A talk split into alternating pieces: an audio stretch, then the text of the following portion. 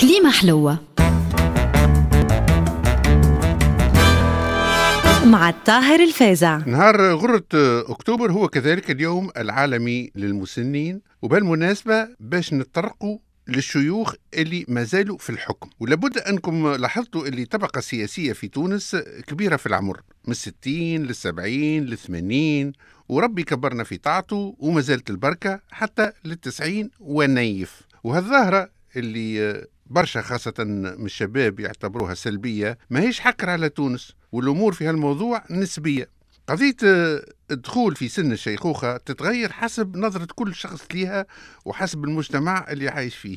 في القرن السادس عشر الكاتب مونتاني كان يعتبر أن الشيخوخة تبدأ في 30 سنة. في القرن الثامن عشر ولاو يحكيوا عليها ابتداء من الأربعين سنة. في القرن التاسع عشر بلزاك كتب قصة بعنوان La femme de 30 وحسب وصفه يتبين أنه يحكي على امرأة عمرها دورة الخمسين سنة اليوم. في خمسينات القرن الماضي ولاو يعتبروا الشيخوخة في الستين سنة مع سن التقاعد. في عام 2000 ولات 65 سنة. وعلى حسب التعداد السكني وجدول الأعمار في العالم في عام 2050 آباؤنا المسنين يوليوا يبداوا من 75 سنة الما فوق. حتى القرن التاسع عشر وقبل الاكتشافات الطبية المهمة كما التلقيح و les antibiotiques كانوا الناس لا يزي يموتوا صغار لا يزي يموتوا فيسع وما كانتش ثم أمراض مزمنة وإلا متاع عجز صحي maladie chronique ou invalidante.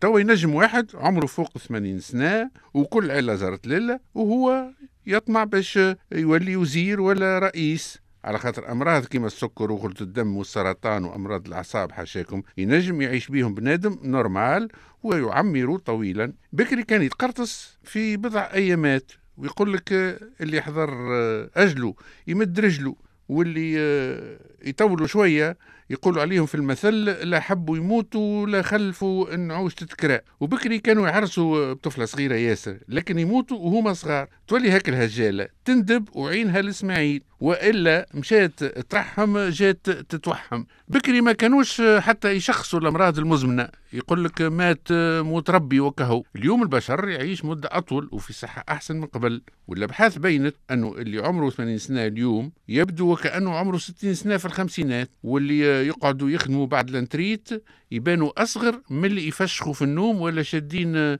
القهاوي يقتلوا في ال double six ولا يسيبوا في خرفتهم في الدار. على خاطر كبير ولا صغير راجل في الدار يعمل لك دار. وعلى ذاك آباؤنا المسنين السياسيين في تونس ما يحبوش يسلموا في الكراسي باش يقعدوا ديما صغار وناشطين. وإذا معاها دزه وسلطه ما فيها باس. قبل كانوا شابين بقلة على خاطر البشر كان لا يزي يموت صغير لا يزي يموت فيسع. والأولاد الصغار واحد على اثنين يتقصف قبل العتيد سنة ولذا نوصي اللي قربوا من الستين سنة باش يحطوا في حسابهم أنه شيخوختهم باش تدوم بين العشرين والثلاثين سنة ويحضروا رواحهم من توا باش يعملوا السياسة.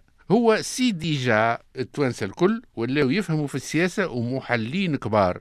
ينجموا كل retraité يعمل حزب. هكاك تولي عنا آلاف الأحزاب. أو كان ثم حزب واحد في السلطة. هذاك يملك الحقيقة المطلقة. والآخرين يخدموا يا مؤيدين يا معارضين. المؤيدين يعيطوا تكبير والمعارضين يعيطوا dégage dégage واللي معاهم في حزبهم يشاركوا في المظاهرات والاعتصامات ويعيطوا الشعب يريد إسقاط النظام وإلا خبز وماء ونحبوا أربع نساء لكن المشكل أنه هال retraités الكل يلزمهم جرايات تقاعد ومصاريف علاج أمراض مزمنة وعمليات مدة 20 و30 سنة وحتى أكثر. منين بتجي الفلوس؟ يقول لك ما هو الشباب يخدم ويمول الصناديق الاجتماعية. تقول له لكن هاو الشباب بطال؟ يقول لك ها أنت معنا ولا مع الآخرين؟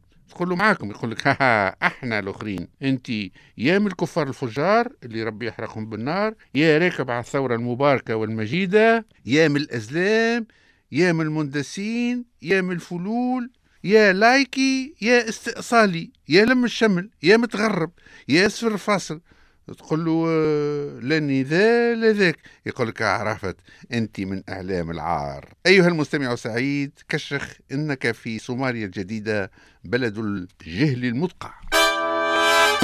كليمة حلوة. مع الطاهر الفازع.